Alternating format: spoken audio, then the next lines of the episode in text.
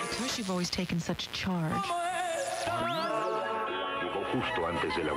You are listening to the Border Chronicle. Okay, welcome to the Border Chronicle podcast. And I am honored to have with me today Kendal Blust and Murphy Woodhouse from the Hermosillo Bureau of KJ, KJZZ, which is the Phoenix, Arizona public radio station. And they have been reporting from Hermosillo, Sonora, which is um, just uh, about a hundred or is what is it, 200 miles south of the U.S.-Mexico border. That- I usually say a, a four-hour drive south of Tucson. Four-hour drive south of Tucson. They've been reporting there since 2018, so they are veterans at this, and I am very pleased to have you with me today, both Kendal and Murphy. Well, thank you so much for having us. Yeah, pretty excited to chat. Great. Um, I just I wanted to start out with well, I wanted to tell a story, a little story um, that happens to me almost every time I cross the border, and I cross the border often heading your way, right? Like, but I don't quite get there often, you know, to Hermosillo. I do want to, uh, but I get to Nogales, right? I'll cross the border from Nogales, Arizona to Nogales, Sonora, and so one thing that often strikes me is, you know, you have a you you could be in Nogales, Arizona, and you know, you look up at the TV at, you know, some place and CNN is on and you have a whole one array of, of stories that you're getting, news stories. And you cross the border and you get on the Mexican side and there's a whole other array of stories. Uh, you could look at El Imparcial, you know, the, the newspaper from Hermosillo and say, oh, wow, there, there's a whole other world that's being covered here. And all I've done is cross a line. And it's always amazing to me. And that's where I kind of want to start our discussion today because that that I I, I couple that with um another question and i guess i guess that anecdote might lead into this or might lead into the answer but i want to hear what you have to say after after you know reporting on the border or not on the border um, from Mexico in Hermosillo for so long, and why is it? Why do you think um, that you know on, on the U.S. side there's so many people don't know as much as they might should about what's going down in Mexico, given that it's so close to us, given that Mexico is our neighbor. Do you have uh, what are your thoughts on that? I guess my my first thought um, is actually based on a conversation I was having with a couple of friends um, just about how maybe this is counterintuitive, but how connected Arizona and Sonora are, how many people I meet here in Hermosillo who have family in in Tucson or in Phoenix or who go up there for shopping and things like that. And I think in some ways, for people in Sonora, Arizona is so much more a part of their world than than in the reverse than people from Arizona it necessarily is um, to have that connection to Sonora. And obviously, there are tons of connections, but I think yeah, sometimes from the Arizona side, we forget about that, or we're just not as as connected or as aware of of those ties. And I think that's actually the point of our bureau, or at least a lot of what Murphy and I have wanted to do here, is just to make Sonora um, a place that people in Arizona think about that that's on their radio most days of the week and they're hearing names of places and they're maybe just their interest is getting sparked in visiting or visiting someplace new or just in you know what life like is here and and and recognizing how connected it is whether that's the environment or the culture or you know obviously business but there clearly are so many connections. But like you're saying i think that that goes under the radar for most of us. Yeah, I, I completely agree with all of that, and you know, I, I just think that, and, I, and I'm sure as a close observer of the borderlands, I mean, you you note the same that you know just a lot of English language cover of this of of of this place, you know, I think is is is concentrated in a handful uh, of areas. You know, certainly with some very notable exceptions, but you know.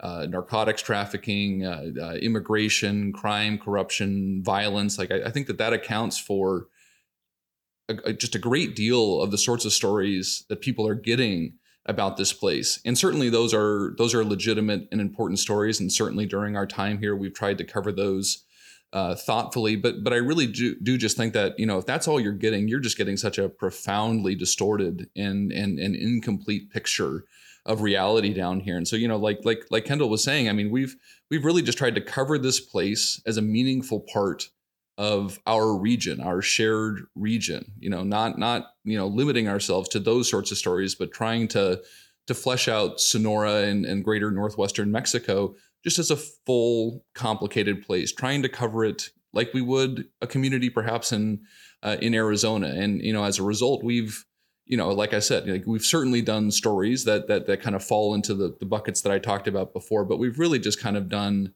I mean, it's sometimes I find it difficult to kind of like summarize, uh, kind of like the, the the the range of stories we've done. It's really just been all over the map, and and frankly, like more, I guess, like more than any any one story or, or series, like what what I think I'm proudest of.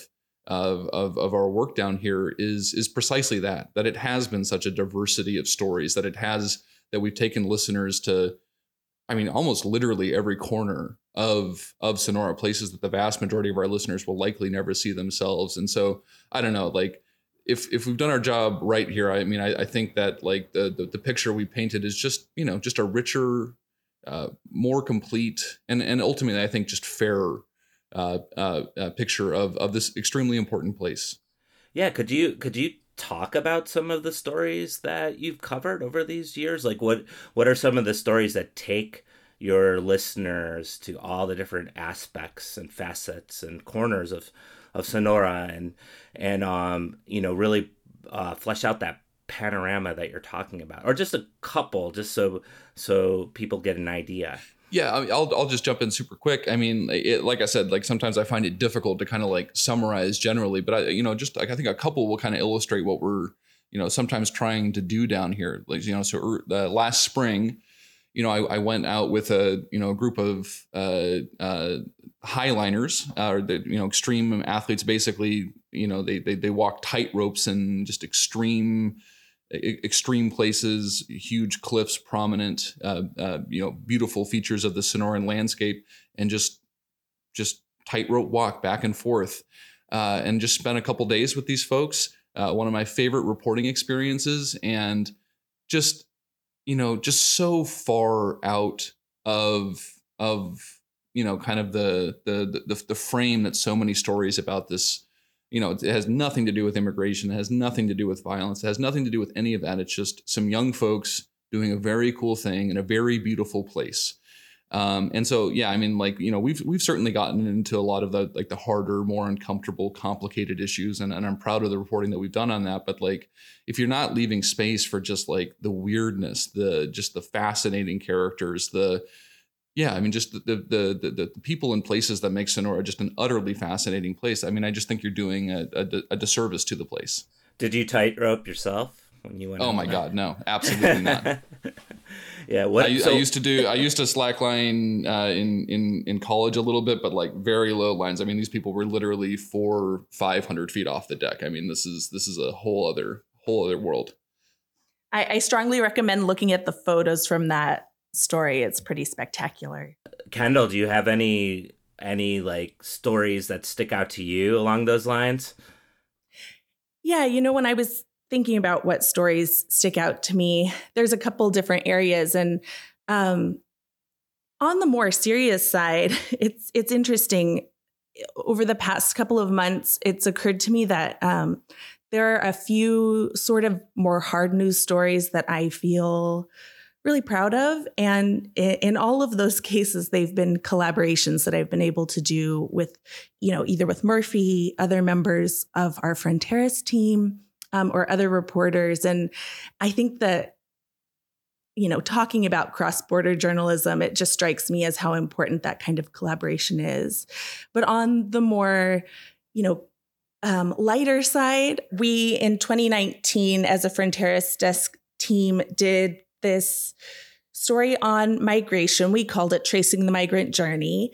And um, our reporters reported from across the US, the US Mexico border, here in Sonora, um, in Guadalajara, in southern Mexico, in Guatemala, and in El Salvador. And we just told stories of, you know, what that journey looked like from all of those different points along the way. And yeah, again, that's that's just something could an an individual reporter do that? Maybe, probably, but um when you have you know, reporters with different expertise, with different interests, and who are able to go to different places and sort of spend some time there. I think it just allowed us to tell that story in a much more powerful way. Um, and and similarly, Murphy and I did a story in, you know, where we were just talking about that we don't always necessarily want to focus on things like violence, but it's also a serious issue here. And so we did a collaboration um, looking at different aspects of violence in, well, it came out in 2020 and, and, and just like where that stood at the time with, you know, some record setting numbers for homicide and also femicide. Um, and again, just those stories for me are ones that I just don't think that I could have told in the same way without working with my colleagues. And then the most recent one for me was uh, I worked with a colleague named Emily Bregel. She's a freelancer right now, living in Sonora as well. And we did an investigation into why there is just a massive crisis um, of sewage in the coastal city of Guaymas and in San Carlos. And we were able to really dig deep and talk to officials and talk to people who are impacted. Um, and again, just her experience as an investigative reporter and and my experience here in Sonora, I think we were able to tell a story that maybe individually might have been more difficult for us to tell. What what did you find out? Why is there so much sewage in those areas? Did you find out the answer? Or yeah, complicated. It's you know those are issues actually in a lot of places, not only of Sonora but in Mexico, but a lot of it comes down to just how these things are managed, and you know there are funding problems and there's problems of government turnover. You know, in Mexico, when when someone is elected mayor, for example, or governor, a lot of entire agencies turn over in terms of their leadership. And so things get things get messy and in this case it's just you know a lot of lack of maintenance and lack of follow through um, and and just really costly fixes that need to be made at this point, um, which we we heard a lot of promises that those are going to be done, and and so far that hasn't happened. But but yeah, then you have people living with sewage running down their streets, you know, with the just the smell of that. And you, you, know you can imagine how bad it is but when you go into somebody's house and you start to just feel that like burning in your nose and the headache and then you imagine people living like that all day and their kids and their grandkids trying to sleep and trying to play and it's just pervasive. And so yeah i mean it's definitely uh, a complicated problem in some ways, but also one that is just clearly a, a failure of of responsibility on the part of both local and and state leaders. Right.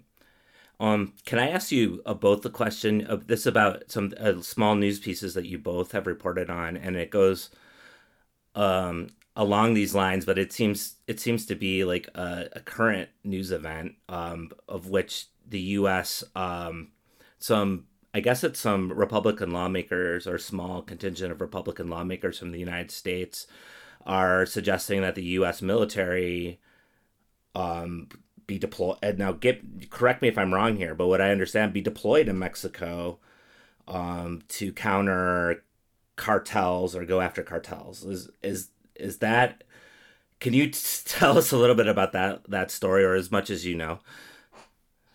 Yeah, I mean, we we've reported on that a little bit. Like, you know, I I, I certainly would not consider myself a, a, an, an expert on the on the topic, but but uh, but uh, Representative uh, Rep- Republican Representative Crenshaw um, and others have have put forward a joint resolution uh, that that would basically authorize the use of military force against uh, uh, drug trafficking organizations that that traffic fentanyl into the United States. there's been a lot of really really excellent reporting uh, north of the border on the details of all of that. Um, I guess like what we're what we've kind of been in a position to do down here um, is just to kind of you know air uh, reactions and concerns uh, from Mexican officials, so that so that our listeners get a sense of you know this this you know Mexico is a is a big important uh, country with a uh, a huge government with its own interests and perspectives on these things. And yeah, so I mean, I, I think that again, I, I, don't, I don't, in in my reporting on it, you know, haven't gone uh, super deep, but I, you know, at, at least have given our listeners a sense that you know this is a this is a very dramatic proposal. This is an ex- extraordinarily controversial proposal, uh, and it's a proposal that you know, unsurprisingly, but still good to get out there that you know Mexico's president and other top-ranking officials have unsurprisingly, very strong feelings about when, you know, kind of people are casually talking about uh, the use of the US military uh, in a foreign country. So, yeah, I don't know. I, I, again, like it hasn't been a, a, subject of like in-depth reporting on on my part, but uh, but but I think that you know when things like this do happen, you know, one of the wonderful things of having a presence here in this in this part of Mexico is our listeners get to hear you know what what regular Mexican people think and what and what Mexican officials think when uh, when U.S. officials are you know talking about their ambitions and plans, et cetera, for a sovereign neighbor. Yeah, which brings me to the next question I have, which is uh, now, wow, you know, when you think about how long you've you've both been reporting in Mexico, 2018, like wow, you go back to 2018 and Trump's president, and Donald Trump's president. He's in his second year. Um, many things happened that very year, right? Like, for, and and I'm talking from a border, also from the uh, looking, observing the border perspective. So I'm very interested in how you viewed the border from the south side, from Hermosillo, as all these different things started to transpire. You have you have the Trump administration coming in. You have you know the all the stuff that was going on with that, with the the family separations. Then you have COVID, right? The the pandemic, um, the different policy, uh, the policies that were implemented by the first the Trump administration, then continued by the Biden administration, like Title Forty Two, remain in Mexico, those sorts of things. Um, and uh, how you know looking at in really broad strokes, you know, over these last five years. I guess it's been five years, right? Um, how has that, you know, observing what's been going on in the borderlands, and then, and I mean the borderlands in the sense of the Mexican side of the borderlands as well. Um, from your your perspective, from reporting in Mexico, has what what has struck you, or what are some of the things you've done around this, or or what are your thoughts? Yeah, I think just following up on what Murphy said about the last story, I think we have done a lot more thinking about what what is the impact here on the Mexican side and how Mexican leaders are responding. And you know, when we arrived in 2018, we arrived just ahead of the election when um, Andres Manuel Lopez Obrador was elected and took office. So we've seen kind of his political traje- traje- trajectory alongside that of Trump and Biden. I guess one of the things that really stands out to me, and I think Murphy will probably have some things to say about this as well. Um, but the pandemic and the border closures is something that we covered pretty extensively from the side of the border. And just going back to what we were talking about, about how much a part of people's lives Arizona is for a lot of people in Sonora, and then the way the border closures impacted people in Mexico and in Sonora in really different ways because the US was you know was was implementing these closures while Mexico was still really allowing US citizens to come back and forth. So we were able to see just, you know, obviously impacts on businesses that we reported on. And I think maybe most importantly, just the, the family connections and the personal connections. We were at the border when that lifted and just to see the reunions of people and you know people waiting in line to see grandkids that they hadn't seen you know it's still it's just a truly incredible experience to have what can i ask you a question when was so can you remind me when that exactly when it was lifted the border closure and when you were at the border seeing these reunions of people that have been november november 21, 21? yeah mm-hmm. i believe so yeah yeah, so nearly two years um, of closure. And yeah, we were just both able to talk to folks who just had profound experiences of of separation, of you know, just changing the way they live their lives. And we can still see the impacts of that on how uh, on the difference in the way people in, in border communities cross or don't cross for certain things, you know. It it it was an incredibly difficult experience for so many people, and it has had lasting impacts on the border region. Yeah, I mean, I I, I think that uh, that's that's some of the reporting that I am I'm the proudest of. Like one, we just like covered it as an ongoing issue, getting getting important voices uh, out there. I mean, I just I just think it's like it's so obvious, but but sometimes it just feels like it's missing that like you know, when these sorts of policies are implemented, they have dramatic, sweeping consequences uh, for people in this country. And it was just such a privilege to, to to to be able to be present and just share that uh, with listeners. I mean, we just we saw some just like absolutely extraordinary displays of just of just just binational love and and and longing and just and you know it's you know, to the best of my knowledge, Kendal and I are the only like, full-time reporters permanently based in Sonora reporting for a US audience. And like you know these are these are scenes that might not have might not not not have gotten gotten to people uh, just to like fully wrap their heads around how how dramatic this was. I mean, like Kendal sat down with a family at a at a Denny's in Nogales, Arizona, that just you know this is this this had been a part of their regular practice. This has been a part of like how their family is meaningful right? And something that they were denied for god almost 2 years right? And like i just i just think being able to be present uh, for those sorts of moments is is just is just so important. And it's just like i mean i wish we weren't the only people down here right? I mean like it, it feels like an enormous responsibility that I that I don't always feel like I'm living up to, but it's also just like God, there's just so much going down here that that folks north of the border should know about, and that's that's just like one particularly compelling example. And then, you know, I did some reporting on you know grotesquely inequitable uh, vaccine distribution. Uh, you know, once vaccines started becoming um, uh, available very differently around the world, right? I mean, you have border communities like Nogales where you know literally more people in Nogales, Arizona vaccinated than in Nogales, Sonora, a city many, many times the size. Um, you know, we've we've been in a position to do just really intimate on the ground reporting with the folks directly impacted by the just dramatic, I mean, revolutionary in some ways, immigration policies of the last uh, several years. And I mean, ultimately, I think that's just like that's that's kind of one of the foundations of of of you know why why I think this bureau is really important. Just being able to be there and just and just being able to bring listeners face to face with the implications and the fallout of these policies. Yeah, you're making a great case for it right now, for sure.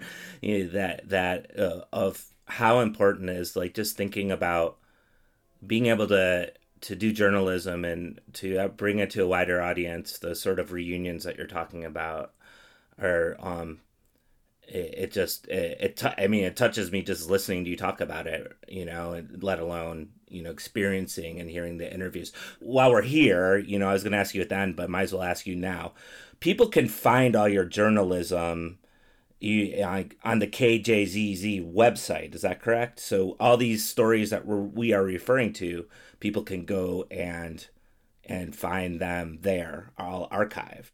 And then and then the office itself has its own dedicated URL. It's just kjzz.org and then slash Hermosillo. And then that's just all the stories that have come out of our office. Okay, great.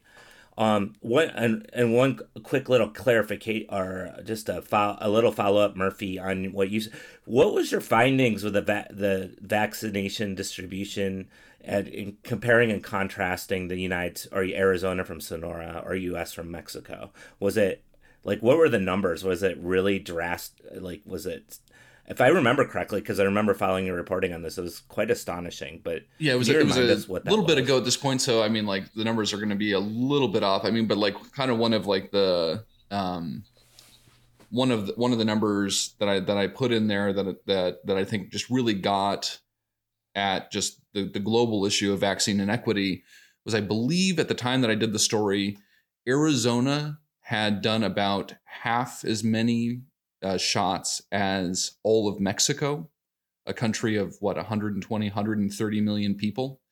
And you know, like Mexico's vaccination effort, you know, eventually sped up to some degree, and you know, there there you know has been pretty wide, uh, wide uptake. But yeah, in those in those early months, um, you know, I, I, think it's it's it's one of the most shameful things that we've seen in recent years. Uh, how fate of birth um, uh, just dramatically impacted how quickly people got access to these life-saving medicines. And obviously an international border is just um, a place where those sorts of you know contradictions and inequities are just going to be heightened. And so you had a situation where you know as you well know as as as many people in the borderlands know nogales arizona nogales sonora these are a single community in many important ways. And then suddenly you had you know one side getting protected and the other kind of being left in the dust um, and you know these are these are you know families span those borders friend groups span those borders and just kind of like seeing it uh, accentuated by by by the line I, I thought was a an interesting sight to to tell you know again a story I don't think we we talked we, we never talked about enough just just how unequal that process was. And just to add one quick more detail that Murphy actually focused quite a bit on this when the border did reopen those inequities showed up again because having a, a vaccination and having a vaccination that was valid in the US was required to be able to cross. And a, a number of the vaccines that Mexico was using were not recognized by the US, and particularly ones that teachers had been given. Um, so there were a number of people who, when the border opened, who wanted to be able to, again, cross to reunite with their families or to do any number of other things, were still unable to do that for quite a while. It's, it's, like when you like look at the list of inequities, inequalities, uh, you know, that, and, you know, the va- vaccines, uh, is I mean, there's so many little places you can look. It's just it just it, it points to the, uh, really the the the the importance I think to your reporting and what you're doing and and your ability to get on the ground with people and and do this sort of reporting and it and I wanted like as we wind down I wanted to ask you how like you've been there for 5 years how is it what is it like to report in Mexico compared you both reported in the United States as well. So is there is it is there in some ways easier? Is it some ways more difficult? Is there is there more is there challenge more uh, challenges that you don't have reporting in the U.S. or vice versa? Um, have there been like any sort of like what what yeah what has it been like to be on the ground in another country reporting? You know, for some reason, this is always a question that's really hard for me to answer because there are always going to be differences, of course. And we've, you know, experienced that, whether it's like the way you interact with public officials, definitely the way governments, um, there's turnover in governments has been a challenge and has been a learning experience. Uh, I think the biggest difference for me has just been not being connected to the newsroom and kind of being a little island out here and that has worked out and I've I've enjoyed it and you know being here with Murphy has helped a lot and and our editors in close contact. But it it has been yeah, just a very distinct experience from working in a newsroom like I was used to before that. Um, but on the other hand, and you know, going to what Murphy said that we're two of few or perhaps the only two reporters for US news outlets permanently based here has been I mean it just feels like it opened the doors to an incredible number of stories. And I think in part that's because, you know, there are so many fantastic reporters reporting on the US Mexico border, reporting about Mexico. And I think we have kind of added a pin in the map that Sonora and, and Sonora south of the border hasn't always been that. And so I feel like hopefully we're kind of, we've had this free terrain to tell a lot of stories um, that add to this swath of important reporting that happens from the border on down. Do you ever feel like there's not an You, there's so many stories and you can't even uh, yes possibly cover them all because, the time or, i have yeah. you know i say like my bucket of stories is just i feel like it never is going down it's just always growing which is a good feeling but it can be overwhelming and and especially when there's some important stories that you know are still there that we haven't gotten to but but it's also nice to just eh, you know the more longer we've been here the more we know about it the more stories we can find and i think that's a compelling reason, you know, to have people based in a place because there are those stories, you know, Murphy's Highliners story. I've I've done a series of stories about Bacanora, which is the Sonoran agave spirit. Mm. Yeah, I really enjoyed just, those stories. Your Bacanora I, I have stories. Two Bacanora is great. Mm-hmm. Do a little plug. Um, but you know, just things that you learn more and more about and that you can get deeper on over time yeah, I mean, for, I mean, at this point, like being reporting in Sonora is like been half my journalism career. So it's like it's in some ways it's like I don't know.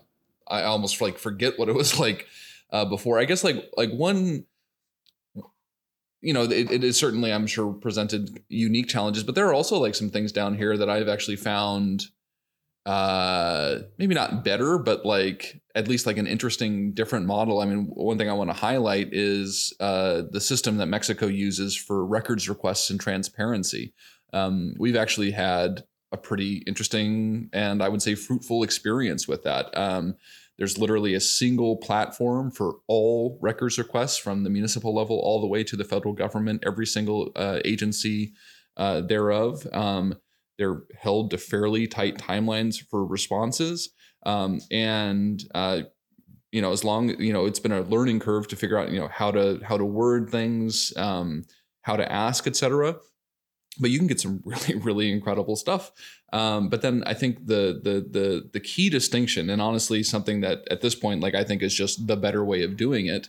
Um, uh, literally every single records request made is publicly searchable and available. And not just that, but the responsive documents to those requests. So every single request that I have made and every single request that everyone has made, you can just go onto the platform, search it, and actually literally download uh, the the the responsive uh, uh, records. And and you know, at first, you know, my response was like, well, these are my requests. This is my scoop. This, is, but it's also like, it's public information. It is the people's information. Uh, and and I just think that that's like a fairly interesting approach to it, and and one I think that that that I think could could be interesting in the U.S. I did want to say one more thing just on the differences that I think Murphy and I both just really recognize our incredible privilege as well, both to be here, um, but also as US reporters in Mexico. Mexico is an incredibly dangerous place and an incredibly challenging place to be a reporter. Um, and and as reporters working with a US media outlet and who are US citizens, we have been really um, protected in a way from some of that side of things. And yeah, I just always want to take the opportunity to highlight the incredible work that our colleagues here do all the time um, and that we learn from and benefit from and that you know obviously isn't necessarily making it to us audiences but but that that is happening despite really challenging working conditions and um, dangers. And so yeah we we love working here and it's it's just an incredible experience but it also has been eye-opening for what it's really like for our colleagues in mexico. Yeah one 100% and not just i mean not just in the obvious ways that you know they're, they're very real physical uh dangers but just like just the the professional realities um of the press here. I mean just the i mean us journalists rightly are outraged at at at how bad the pay is but like it is just it is just a whole different world down here. And the fact that so much good accountability journalism still happens is just a testament to the unbelievable commitment of our colleagues here Yeah, and I assume you work with your colleagues right there in Hermosillo. Yeah, on the for sure yeah lot, lots of our good friends are, are reporters and th- many of them have been quite generous with us you know teaching us literally how to use the record system and yeah i mean it's just a very very collaborative environment there's just some very talented people here that are that are deserving of, of attention outside of hermosillo So, so you could definitely make the case that you are not only cross-border and U.S. reporters, but you're doing with the in collaboration with journalists there. It's a sort of an binational journalism as well. Yeah. Or yeah we we, we very much benefited from yeah. from uh from our good friends and colleagues here absolutely Yeah.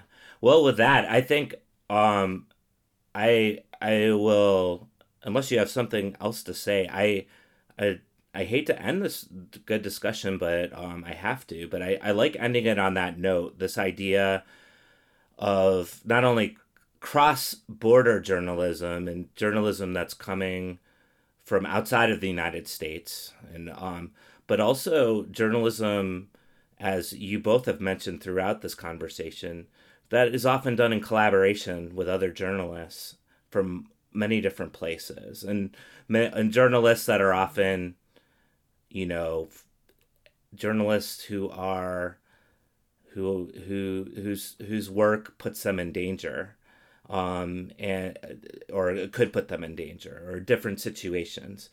And and that and that sort of journalism uh to me maybe that's uh maybe that's the direction with which may we can be moving or at least at, very, at the very least as i struggle for words uh, you're an example of of that you know of that that sort of direction in journalism. So i thank you kindly for spending this this time with me today on the border chronicle. And um yeah just i'm i'm grateful to to hear your w- wisdom and insight and and all about your reporting in sonora. Well thank you so much. This was really fun. Yeah really enjoyed it. Thanks a lot todd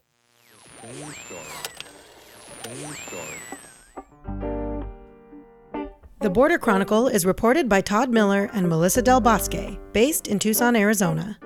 This interview with Kendal Blust and Murphy Woodhouse was edited by me, Hannah Gaber, who was lucky enough to know these fine people from going to grad school together in Tucson. If you like what you're hearing, please give us a follow and recommend the show to a friend. It really is the best way to help people find us. You can read and listen to more independent local border reporting on our website, theborderchronicle.com.